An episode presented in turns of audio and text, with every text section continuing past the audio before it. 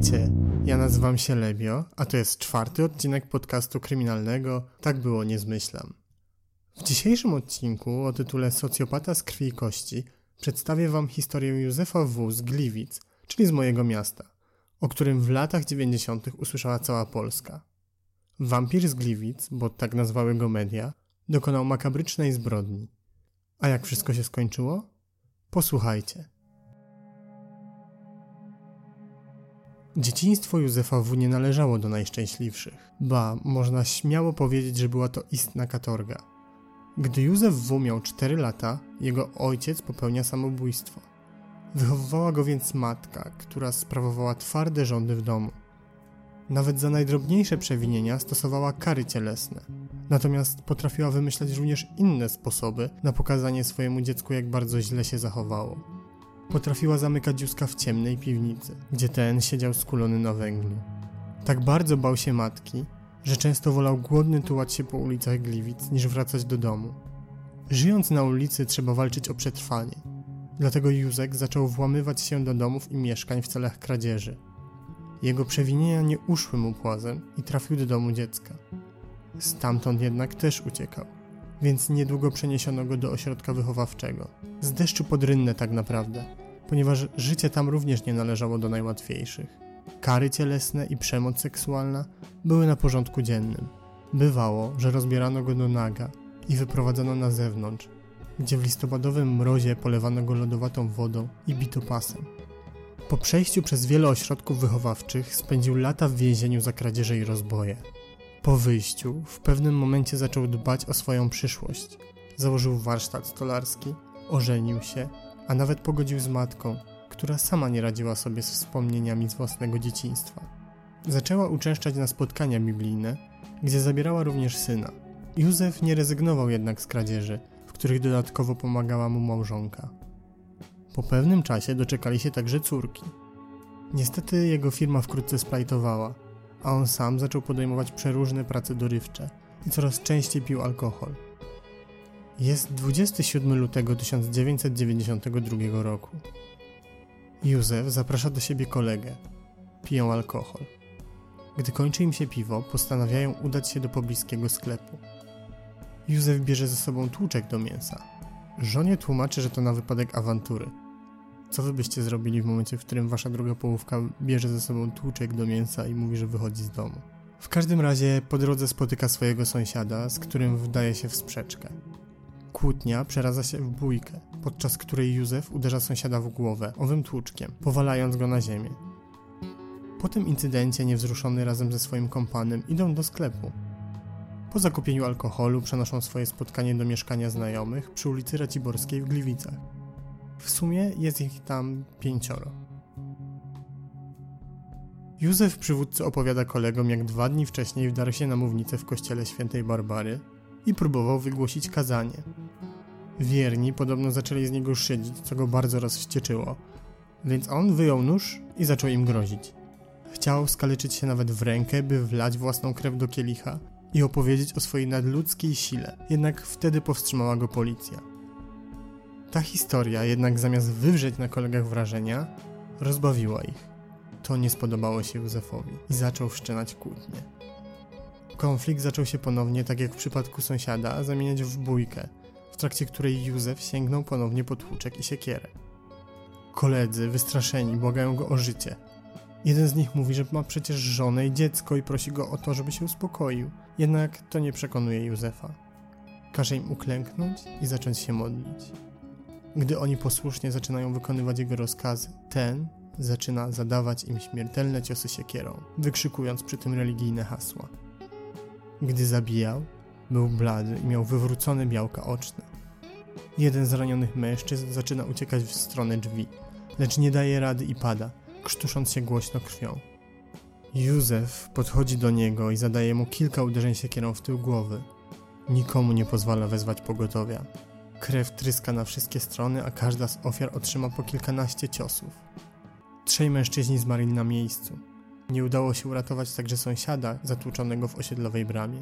Tylko jeden z nich ocalał.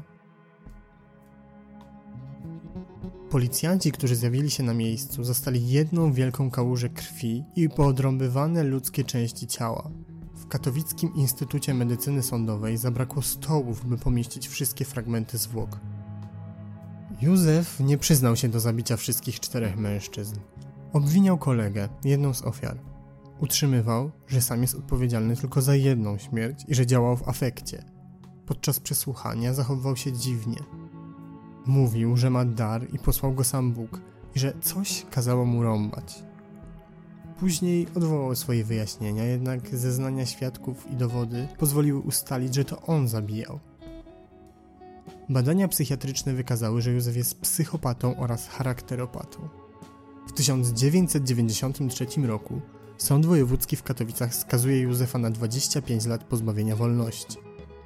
W kodeksie karnym widniała wtedy jeszcze kara śmierci, jednak obowiązywał zakaz jej wykonywania. Nie było ówcześnie kary dożywotniego pozbawienia wolności, więc w dzisiejszych realiach może nam się wydawać ta kara zbyt niska. Po ogłoszeniu wyroku żona Józefa W. powiedziała córce, że jej ojciec nie żyje. Nie dziwię jej się w sumie, że tak zrobiła. Osadzony został umieszczony w zakładzie karnym numer dwa w Strzelcach Opolskich. Według dyrektora należał on do wyjątkowo spokojnych skazanych. Brał udział w spotkaniach religijnych, angażował się w prace społeczne, udzielał się w wolontariacie i uczęszczał na zajęcia kulturalne. Nauczył się nawet na pamięć kodeksu karnego, dzięki czemu pomagał innym więźniom. Wykonywał także prace odpłatne poza murami więzienia, między innymi w przedszkolu. Zajmował się tam ogrodem, remontami i naprawą. Rodzice dzieci nie wiedzieli oczywiście, że skazany, który pracuje w pobliżu ich pociech, zamordował cztery osoby. W więzieniu nie brał jednak udziału w żadnej terapii, która pomogłaby mu uporać się ze swoimi cechami osobowościowymi. Przez wszystkie lata spędzone za kratami ukończył jedynie trzydziestogodzinny kurs zastępowania agresji. Po odbyciu piętnastu lat kary Józef W. mógł już starać się o przedterminowe zwolnienie.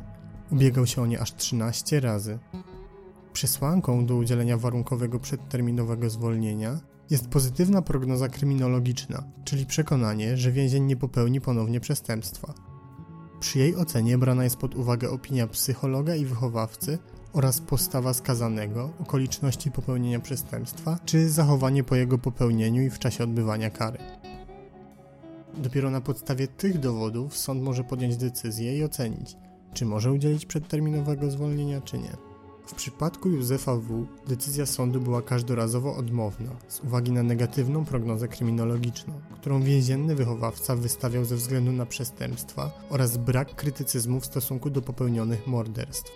W końcu, ósmego sierpnia dwa tysiące dwunastego roku, Sąd Okręgowy w Opolu stwierdza, że Józef jest gotowy na powrót do społeczeństwa. Prognoza poprzedzająca decyzję sądu była także negatywna, jednak tym razem skazany sporządził pisemne wyrażenie żalu za zabójstwa. Dodatkowo jego wniosek poparli dyrektor i wicedyrektor zakładu, kapelan i psycholog oddziałowy. Nie byli jednak powołani biegli w tej sprawie. Prokurator także nie wyraził sprzeciwu, a w sądzie Józef sprawiał wrażenie pokornego i skruszonego. Zapewniał, że się zmienił i że jest innym człowiekiem. Decydując o zwolnieniu, sąd mógł zlecić przeprowadzenie dodatkowych badań psychiatrycznych skazanego. Nie wnioskował o to jednak ani prokurator, ani wychowawca. Dlatego w lutym dwa tysiące trzynastego roku Józef W. po dwudziestu jeden latach w wieku czterdziestu dziewięciu lat wychodzi na wolność. Został mu przyznany jedynie kurator sądowy na dziesięć lat, czyli na okres próbny. Sąd nałożył na niego także obowiązki zarabiania, powstrzymania się od alkoholu, zawiadamiania o zmianie miejscu pobytu oraz niekontaktowania się z osobami karanymi. Po wyjściu z więzienia otrzymał mieszkanie przy ulicy Zapskiej w Gliwicach. Zajął się pracami wykończeniowymi, malował mieszkania, układał parkiety i kafelki. trzynastego sierpnia dwa tysiące trzynastego roku znajomi Józefa zabierają go do mieszkania ich koleżanki. Towarzystwo piło piwo i rozmawiało. Józef poznał tam dwudziestojednolatkę, która przyszła do swojej przyjaciółki prosto z urzędu pracy. Dziewczyna była rozżalona, ponieważ jedynym proponowanym jej zatrudnieniem było sprzątanie klatek schodowych, a ona była bardziej ambitna. Zwierzała się mężczyźnie, że ma dwójkę małych dzieci, którym chciałaby zapewnić jak najlepszy byt, jednak przez ciążę w młodym wieku nie uzyskała odpowiedniego wykształcenia i teraz ciężko jej znaleźć porządną pracę.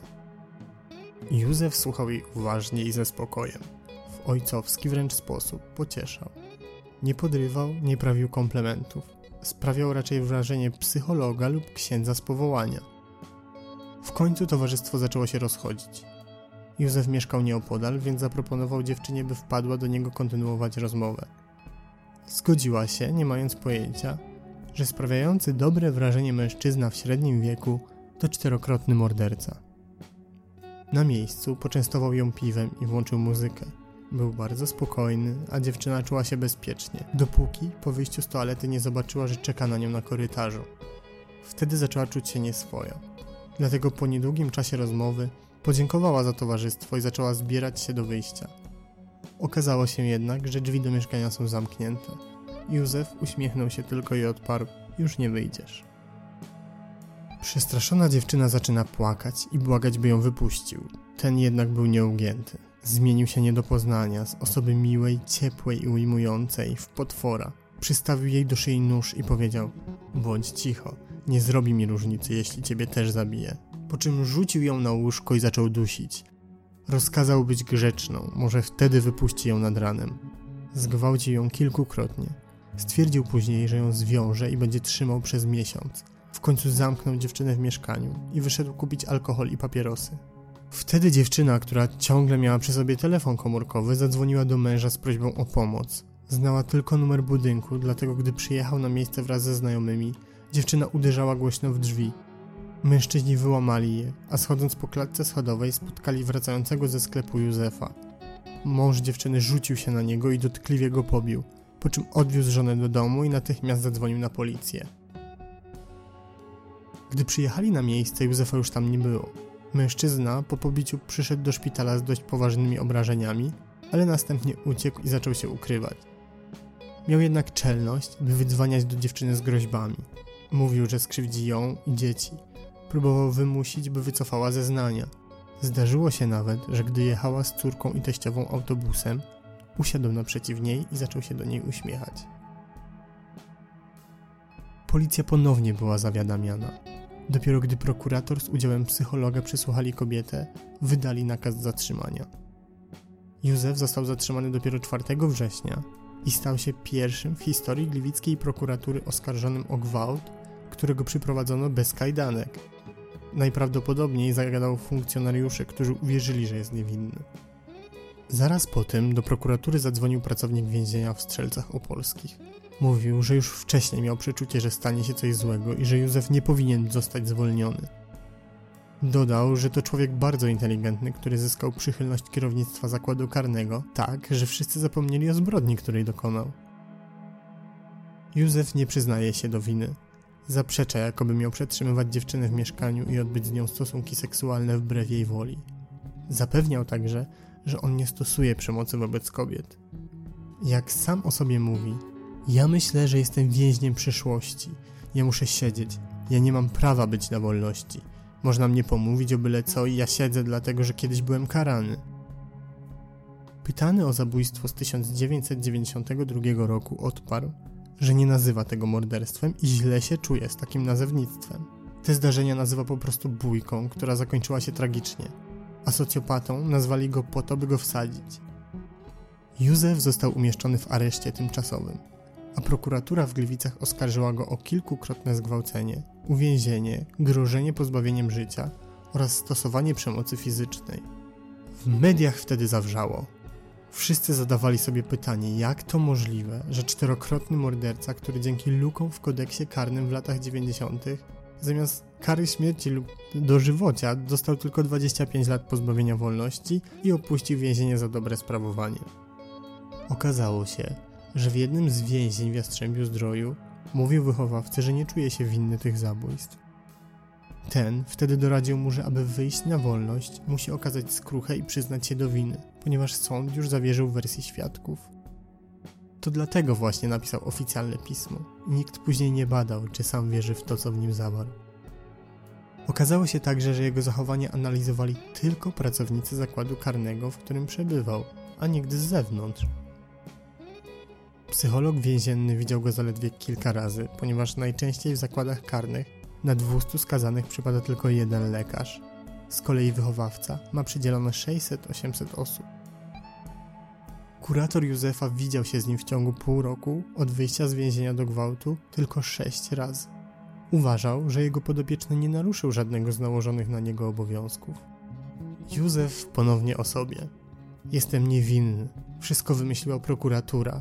Na panią prokurator napisałem już kilkadziesiąt skarg do Ministerstwa Sprawiedliwości, Prokuratury Generalnej, prezesa Sądu Okręgowego i prezesa Sądu Rejonowego. Chcę założyć sprawę mężowi kobiety, która mnie pomawia, ale mi odmawiają.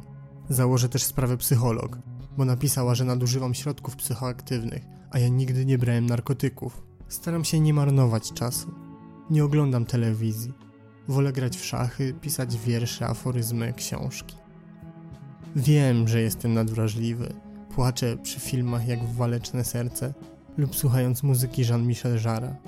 Postanowiłem, że sam nauczę się grać. Napisałem pismo do dyrektora zakładu, by pozwolił mi na keyboard.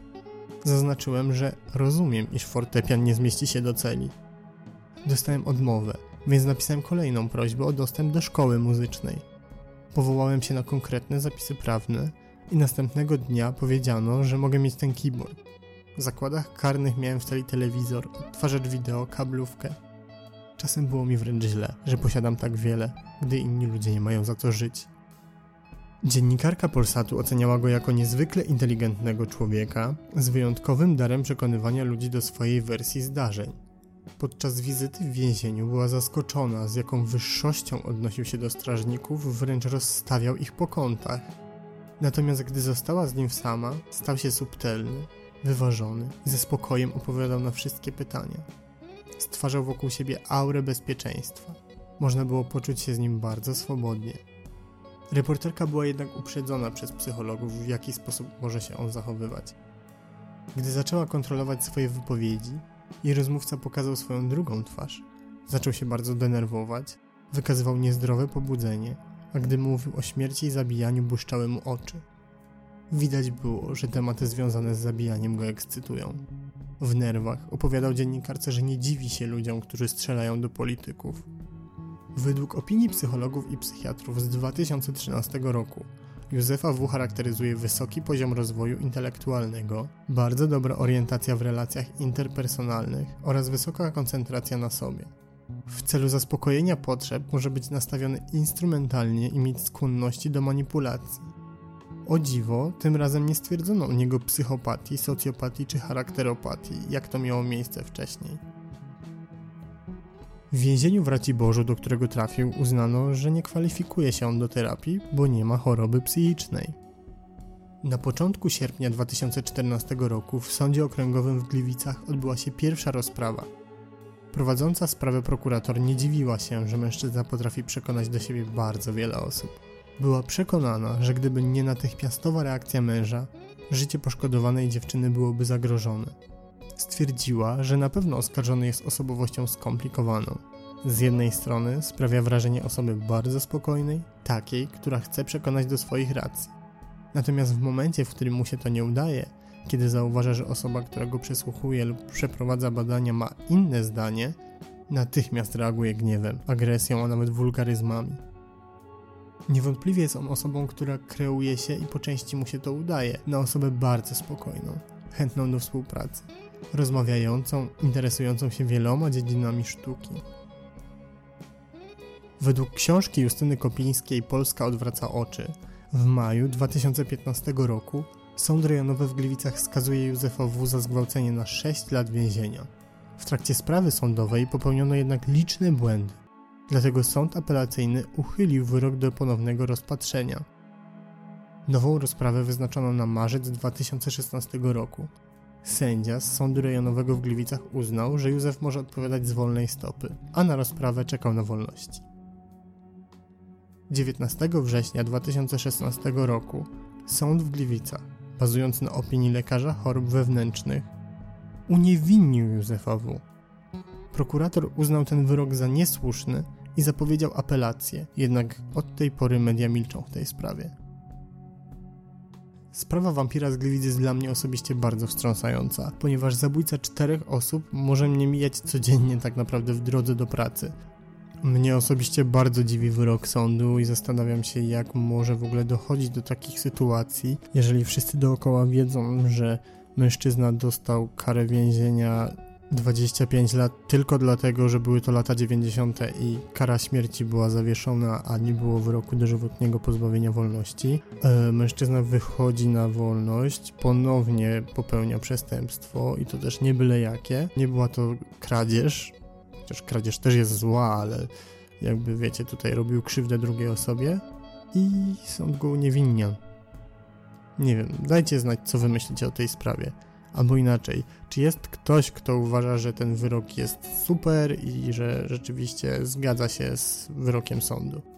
Dajcie znać i pamiętajcie, dbajcie o siebie i swoich bliskich. Do następnego, cześć!